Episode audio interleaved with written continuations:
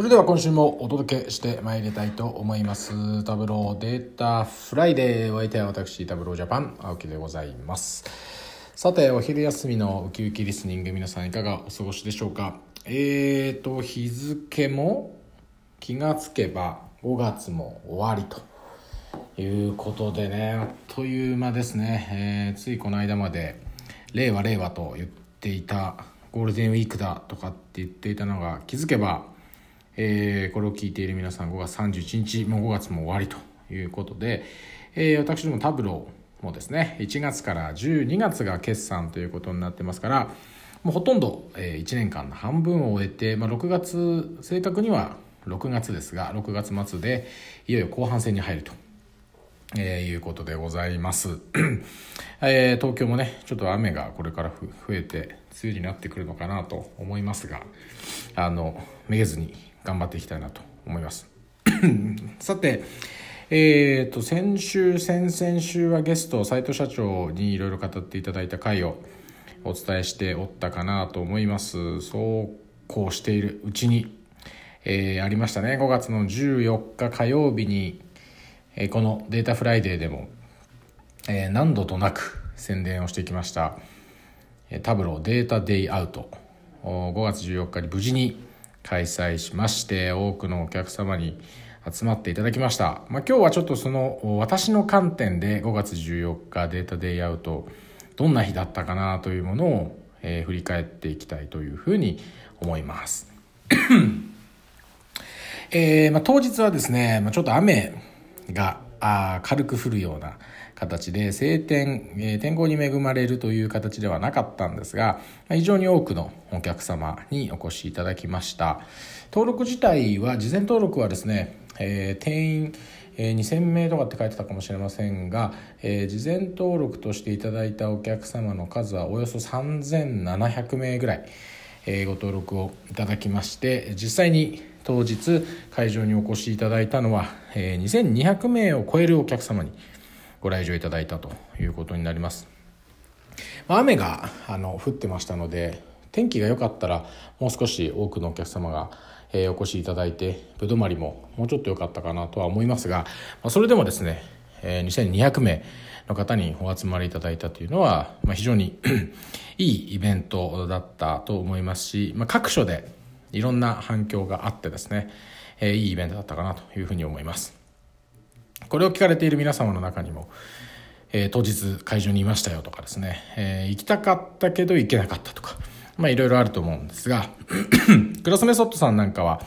えー、このデータデイアウト東京の基調講演含めて、え、いくつかブログ記事、デベロッパーズ IO の方に上げていただいてますんで、えー、それを参考にしていただくのもいいと思いますし、えー、ツイッターのハッシュタグ、えー、データデイアウトっていうふうに検索していただくとですね、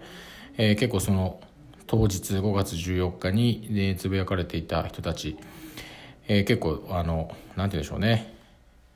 こういう言葉がグッと刺さったとか、えー、このセッション良かったとかですね、えー、各社のセッションを聞いて共通しているのはタブローの強みというか進化はやはりユーザーが自ら使い始めるところにあるとかですね、えー、そういうのをいろいろつぶやいていただいているので、あの、ぜひこの辺も見ていただきたいなと思います。あとは、えー、公開可能な資料に関しては、弊社のタブローのイベントページでダウンロード可能になっているはずなので、これが放送される頃にはですね、まあ、ぜひ、まあ、当日参加できなかったという方、あるいは当日参加していて、もう一回、えー、どういう話だったか、えー、振り返りたい、あるいはその話を社内で展開をしたいというようなご希望があればですね、えー、ぜひこの資料をダウンロードしていただいて、えー、ぜひ皆さんの活動に役立てていただきたいなというふうに思うわけです。はい。で、基調講演でですね、えー、実はこの Data Friday でも私何回かお話をしていたと思いますが、実は私役割がありまして、えー、基調講演でなんと前座を務めるという、なかなかないですね。前座。基調講演の前座なんてあのイベントはあんま聞かないんですけども、まあ、なるべくこう Tableau らしさを出そうということでご存知の通りこう Tableau はアメリカシアトルに本社を置く企業なのでこう、まあ、よくあると言ったらあれですけれども静かに、まあ、厳かな感じで、えー、基調講演だったりイベントをスタートさせるというのは当然一つのやり方だとは思いますが、まあ、私どもタブローはこう皆さん盛り上げてですねあのパーティーのような勢いの中で進めたいということで私が前座を、えー、務めさせて いただきました。この前座構想はですね実はこ裏を話しますと結構早い段階から私の構想にはありまして、えー、あるタイミングでイベント会社さんですね。我々が委託しているこのいろんなもろもろを手配いただいている皆さんにですねいやこういうのやりたいと。基調講演の前に私は前座旅行行ってわーっと盛り上げて、えー、なんかバンとやって Q が出たら暗転して動画が始まるってこれかっこよくないですかって言ってですね、えー、実現をさせていただいたものになります。実際にはあの 始まる前に5分私時間をいただけるということで、えー、やってたんですけども 当日やっぱり受付で多少こう皆さんわっとお越しいただいたんでなかなか入りきれなかったというかあの列があのまだ伸びていたんでちょっと遅らせたんですよねスタート。だったもんで、えー、実は会場皆さん入っていただいた方は分かったかもしれませんが事前アナウンス影ナレーションは私がやらせていただいてたんですけれども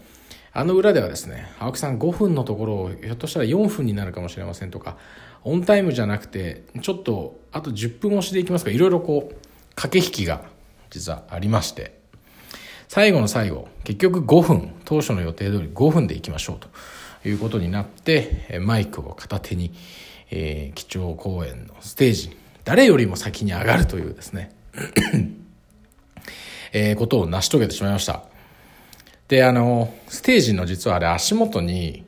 カウントダウンのタイマーが動いてまして私の場合は5分なので5分っていうところからこう1秒ずつ4分595857ってこうカウントダウンされていくんですね。でこれ0になると今度は123ってカウントアップしていく。っていうようなタイマーが足元に置いてあるんですがあの時の動画をですね、えー、私どもタオル社員が何人か撮ってくれていてそれを見返してみるとやっぱりちょっと緊張していたのか早口ですね。かなり早口でわわわわっとこう喋ったかなというふうに思います。なので本来はあれ普段通り今みたいなペースで多分ゆっくり喋ればきっちり5分だったかなと思うんですけどステージの上ではですねわーっとこう喋ってそろそろ5分かなって足元を見たらまだ1分あったんですよね。で1分ある。でこれ、まあきっちりあの5分後に動画がスタートするとかっていうわけではないのでそこで始めてもよかったのかもしれないですけどあやべえまだ1分あると一瞬思ってしまってですね。思わず気象公演の前座でですねあやべえまだ1分ありますねとかって言ってしまいました。ただ結構ここのインパクト非常にこう大きかったようで、えー、データデイアウト当日も私エキスポブースにその後ずっと基本的にはいたんですが、えー、顔見知りの方来ていただいてですね。いやー奥さん大役ご苦労様でしたというところとところとですね。あとはそこで私が話をした、えー、かつて私がタブロージャパンに入るよりもだいぶ前に、えー、千葉県にある某夢と魔法の王国で働いていましたというストーリーを混ぜたんですけどそれが結構皆さんのあのインパクトに残ったみたいで「いや青木さんであそこで働いてたんですね」っていうのをあのかなりの方に言われました。やっぱりインパクトがあるんですね。その様子はですね、なんとクラスメソッドさんの先ほど申し上げたデベロッパーズ IO の基調講演レポートの本当に一番最初のところにちょびっと書いてありますというところでやっぱり皆さんの記憶に残ったのはあいつ誰だということよりも、えー、あいつなんか 夢の国で働いてたらしいなっていう記憶がすごい残ったみたいです私と一生懸命 Data Day Out のあ、 Data Day Out じゃない。 Data Day Out の基調講演でこの Data Friday を宣伝したんですけど、あの、一瞬ですね、5月14日15日の PV はですね、 Data Friday でボンと跳ね上がったんですが、今では、あの、すっかりいつも通りの PV に、えー、落ち着いている形なんで、もうちょっと SNS なんかを含めて、えー、宣伝していきたいなというふうに思ってます。で、この SNS っていうところでいくと、最近あの、弊社の社長である佐藤豊も、実はこうタブロー、あ、タブローじゃない、ツイッターで、あの、アカウントでいろいろこうつぶやいたりリツイートして、えー、ハッシュタグ、タブロー社長だったかなっていうのを確かつけて、えー、やっていてですね、彼もこう SNS でのファンをこう巻き込もうということをやってるんで、私もインスタグラム始めてるんですよね。インスタグラムなんて全く個人でやったことないあの世代なのでインスタグラムをですね、えー、弊社の受付にいる若い女性に教えてもらいながらこう写真の加工はこうやるんですよとかなんかこう顔を写真撮ったやつの顔をタップしてタグ付けできるんですよとかですね。いろいろ教えてもらいながら今インスタグラムえ、やってますんで、ぜひ皆さんインスタグラムやってると思うんですけど、ひょっとしたら皆さんこれを聞きながら携帯いじくってですね、インスタチェックとかしてると思うんですが、インスタグラムでハッシュタグデータフライデーって検索すると、多分私のアカウントを見つけると思うので、ぜひフォローしてみてください。今、私のフォロワーは、さっき見た感じだと65人だったかな。えー、わずか65人ですよ。なので、ちょっとね、この放送で、まあ、あるいはこれから2週間か3週間かは、えー、インスタ始めましたって言い続けようと思うんで私のインスタフォロワーが増えるかどうかという観点でもちょっとデータを追いかけていきたいなというふうに思ってます。で、ちょっとデータデイアートの話に戻りますが、えー、まあ、基調講演でですね、えー、私どものカントリーマネージャー佐藤が、えー、オープニングを務めさせていただいて、その後、シアトルからマーク・ジュエットという、これはプロダクトマーケティングの VP ですが、まあ、彼が来て、えー、アスクデータであったり、まあ、いくつかのデモなんかも披露しました。で、その後、えー、楽天の平井様によるですね、まあ、楽天のこうデータ、えー、へのこうアプローチというか、まあ、戦略みたいなものをお話しいただいたと。いうことになっています。まあ、非常にこの楽天平井さんのお話もですね非常にこう素晴らしくて これくしくも平井さんもこうパーソナライゼーションこのデータを活用する出口はパーソナライズなんだと。でこの箸ですね日本の chopstick のこう文化を引き合いに出されて日本だけだと、えー、この箸自分の箸があるというのは日本の文化ですと。中国人も自分の箸っていうのは持たないんですね。箸がこうラーメン屋行くとガサッて刺さってるところからこう2本抜き取るみたいに、えー、あるものを使う。欧米人はナイフとフォーク使うけどもこう自分のナイフとフォークっていうセットはなくて空取りの棚からナイフとフォークを取って使う。でも日本人の箸チョップスティックだけはあるんですね。お父さんの箸お母さんの箸お兄ちゃんの箸お姉ちゃんの箸この箸は誰の箸っていうのがあると。これは日本人の DNA にこう長くねえー、息づいているというか こう備わっているものなので、えー、ぜひこのデータを活用してパーソナライズされた、えー、施策アクション、えー、展開、まあ、顧客へのフィードバック、まあ、こういったものが非常に重要だということをおっしゃられてましたでこのパーソナライズっていうキーワードは実は先週か先々週に斉藤社長といろいろお話をした話とすごく似通っていたんですよね。で、これたまたまなんですね、実は。えー、斉藤さん、斉藤社長との録音の回は、当然このデータデイアウトがやる前に録音をしていたものだったので、データデイアウト会場で斉藤社長を見つけてですね、いやー、 Data Friday で斉藤さんが言ってたのと話すごく近かったんじゃないですかっていうことを、あの、二人で斉藤社長と言った記憶もあったりします。なのでちょっとぜひ、あの、先週、えー、その前の週もですね、あの、斉藤社長にと一緒にいろいろ語っている回がありますんで、そこも合わせて聞いてほしいなと思います。で、 Data Day Out は、あの、基調講演終わった後、その後も30を超えるセッションがあって、カスタマーセッションもそうですし、タブローがやる、タブローの人間がやる、こう、テクニカルなディープダイブのような、えー、セッションもあって、アンケートを取っていてですね、アンケートの結果なんかを見ますと、まあ、非常に、えー、好評というようなことがデータからも伺えています。で、ちょっとなかなか一つ一つの、えー、セッションをここでフォローしていくわけにはなかなかいかないので、ぜひ冒頭にご紹介をしたツイッター、ハッシュタグ、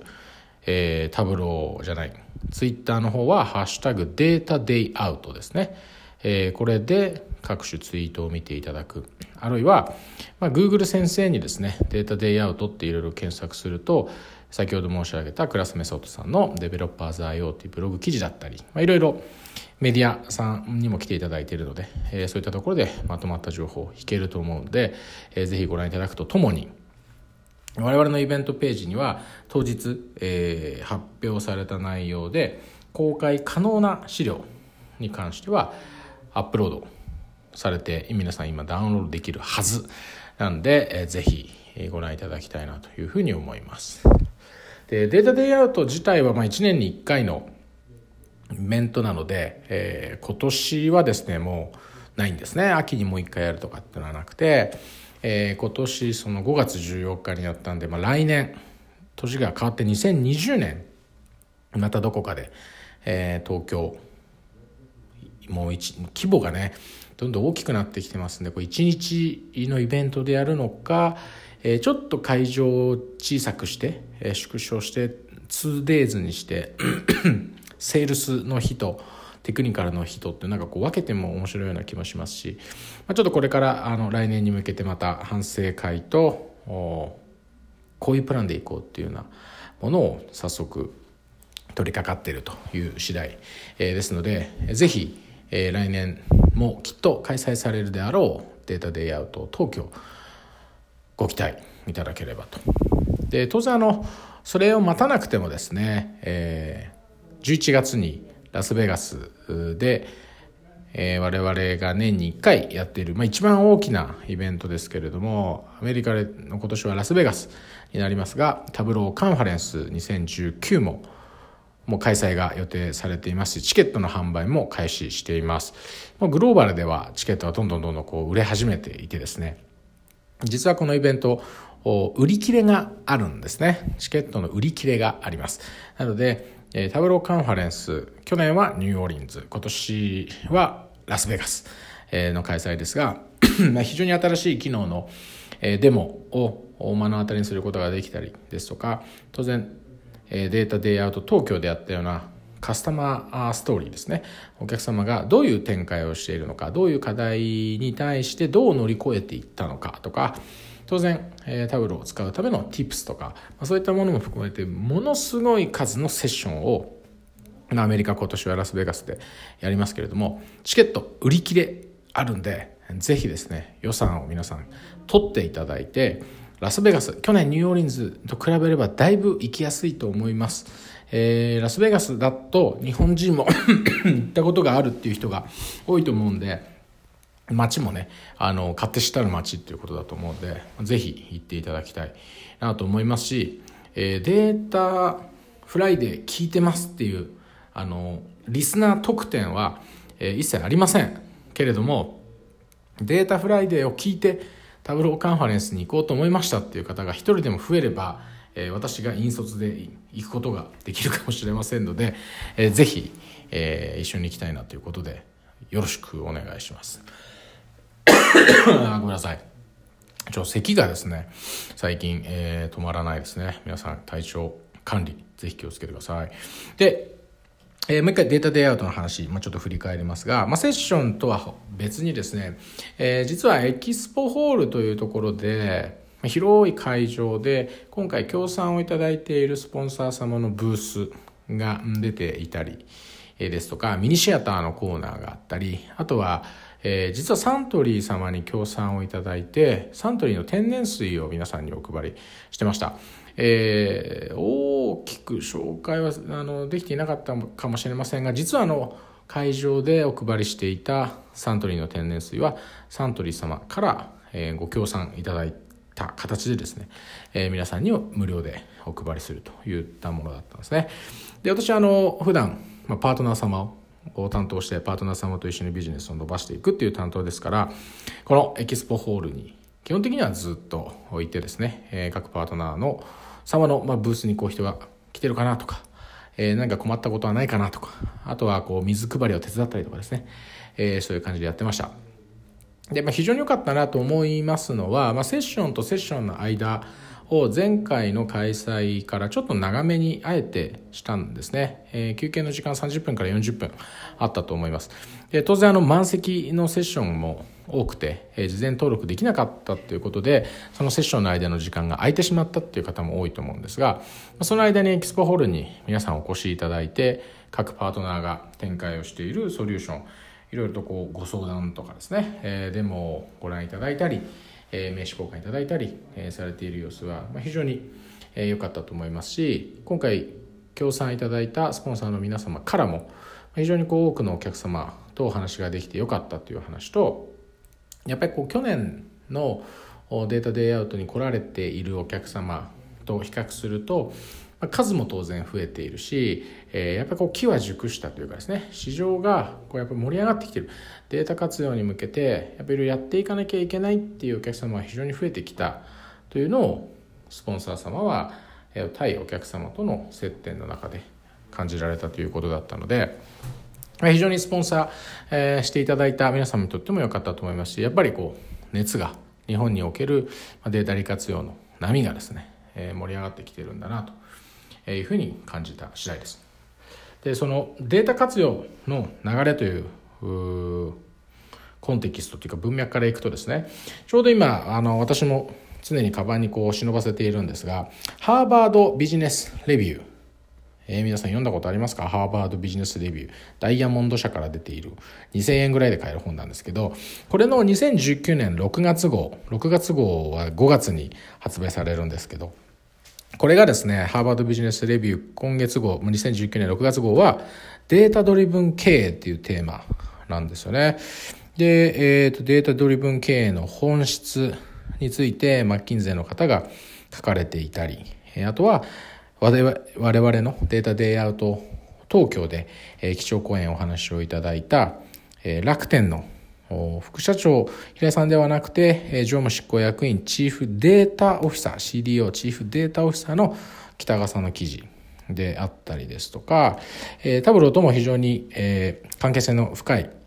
現在は滋賀大学で、先生を教授をされている鴨さんのお話とかですねいろいろ記事が出てます。でぜひですねこれ皆さん必読ですね、えー、買って読んでいただきたいな。多分ちょっと大きめの本屋さんに行くと必ずこのハーバードビジネスレビューって置いてあると思いますし当然アマゾンで買うっていうこともできると思うんでちょっと注目して、まあ、さっとね、えー、読んでいただいてああなるほどなと、まあ、こういう体系立てて何て言うんでしょう紹介しているものっていうのもなかなかないと思いますし、まあ、各社がどういったことをやられているかっていうのも結構出ていたりするのでえー、見ていただいてあの社内にあの社内の何て言うんでしょうねこうみんなが読めるような書籍として置いておくといいんじゃないかなと いうふうに思ったりしています。でこのハーバードビジネスレビューはあのしつこいですけど先週先々週とお話しいただいた斉藤社長も、えー、データドリブン経営で、えー、 must buy だねっていうような確かあのインスタグラムかどこかで書かれていたと。 LinkedIn だったかな？あ書かれていたと。いうような気もしますんでえー、ぜひ見ていただきたいなというふうに思う次第です。ま、5月は、ま、 Data Day Out 以外にもですね実は、ま、イベント月間というかいろんなところでやっぱりイベント多い時期ですね。あのいわゆる東京ビッグサイトで、え、やっているなんとか展みたいなものも、え、この5月にやっていますし私が担当しているパートナー様が、ま、企業でやるイベントってありますよね。なんとかフォーラムみたいな。あこういうのもま5月に 結構集中的にやられるケース多いかなというふうに思ってましていろいろとセミナーに顔を出したことが多かったこの5月かなというふうに思ってますが、えー、皆さんもこういうあの勉強されたでしょうか？結構やっぱキーワードとしてあの、まあ、バズワードに近いんですけどどこに行っても必ず AI の話とかですね、えー、ロボティクス RPA の話とかいうのは非常に多かったかなというふうに思います。ただじっくりと話を聞くようなセッションに参加をしてみるとですねやっぱりこう AI っていうのは必ずしもこう魔法の箱ではないというか AI に対しての経営レベルでのこう幻想をどう払拭していくかというようなことが結構語られていたんじゃないかなというふうに思います。やっぱりまだまだこう AI に対してはですね、えー、こうドラえもん半ばドラえもんのようななんかポンと渡せばポンと帰ってくるんでしょうというようなイメージを持たれている方もまだまだ世の中には多いのかなと思いますしこの Data Friday でも何度かこう、えー、テレビをつけてもですね、えー、すぐコメンテーターとかこう AI で AI でってねこう AI でってそう AI ってなんだか分かってこう AI でって言ってるんだろうかと思うぐらいこう AI という言葉がまあ氾濫してしまってますんで、まあ、大事なことはやっぱデータの利活用もそうですがそのパーソナライズ楽天の、えー、平井さんのお話で出てた箸のマイチョップスティックの話とかパーソナライズそうですけどその活用してどうしたいのかですよね。その先。やっぱ目的を見失ってしまうと AI を使うことを目的にしてはいけないと思いますしデータの利活用そのものも目的ではないわけですよね。ある種手段であってデータを利活用して売り上げを上げたいとか顧客満足度を上げたいとか、えー、何でしょうね。離反を解約を少なくしたいとか、えー、効率的なあ何とかをしたいとか。あの多分そういうことにつながってくるのでそこの目的というか出口のところを見失わないようにしないといけないんじゃないかなというふうに思います。多分、えー、ハーバードビジネスレビュー、私もまだ一番最後までは読み切れていないんですが、きっとそういうことは書いてあるんだろうというふうに思っていますんで、ぜひあのそういう言葉に踊らされずにですね、皆さんの、えー、必ずこう企業がぶつかるであろう課題あるいは企業が目的に目標にしているこうあるべき姿とかですねあると思うんで、中期経営戦略とか、まあ、いろんなところで、うん、風あなんでだろうないろんなところで語られている向かうべき方向性に対してデータをどう使うんだとか machine learning とどう付き合っていくんだとか RPA をどう我々は使いこなすんだとかですねそういう観点で、えー、ぜひ検討いただくといいんじゃないかというのがあのこの私の5月、えー、振り返ってですね Data Day Out もやりましたし、えー、パートナー様のイベントにも行きましたし、えー、東京ビッグサイトでやってるのもいろいろ見に行きましたけれども、えー、あとはハーバードビジネスレビューも含めて、えー、感じた5月31日ということでございます。はい。それでは、あの、今日もですね、だいたいお時間今27分、8分ぐらいになってきたと思いますんで、今日はこの辺りにしておきたいと思いますが、えー、5月もいよいよ 終わってですね、えー、世間は6月とで、まあ、梅雨が明けるともう夏ですね。夏になったら皆さん夏休み、えー、いろいろあると思いますが、いろいろあるっていうのは何だっていう感じもしますけど、まあ、元気よく乗り切っていきたいなと思いますし、私もいろんなところのセミナーとかですね、精力的に全国含めて飛び回っていきたいと思います。えー、そして、インスタグラム始めていますんで、ぜひ皆さん、インスタグラム、ハッシュタグ、データフライデー。もう一回言います。ハッシュタグ。ハッシュタグってあの、シャープですよ、皆さん。シャープ。あれ、ハッシュタグ。ハッシュタグ、データフライデー。アルファベットで 入れてください。そうすると絶対出てくると思うんで、えー、これをね、フォローしていただいて、今、あの、ジャニーズのヤマピーが最速で100万人フォロワーがついたとかつかないとかって、えー、この間ね、ニュースになってましたけれども、今私のフォロワー65人ですから、え足元にも及びませんけれどもこれなんとか、えまず三桁に乗せたいというふうに思っていますんで、えー、ぜひ Tableau 社長のツイッター含めてソーシャルでもぜひお付き合いいただければなというふうに思います。で、またちょっと来週6月に入ってですね、ちょっとこういうコンテンツ話したいなというのはまだ温め中なんですが、えー、社内でも実はこの Data Friday でこういう中身を喋りたいっていう人間が出てきていてですね、えー、ちょっとそういう彼彼女にも参加をいただいて皆さんに有益な情報を届けられればなというふうに思っております。それでは、えー、良い週末をお過ごしいただきましてまた新しい月6月も皆さん頑張ってまいりましょう。本日もお付き合いありがとうございました。それではまた来週お会いしましょう。失礼します。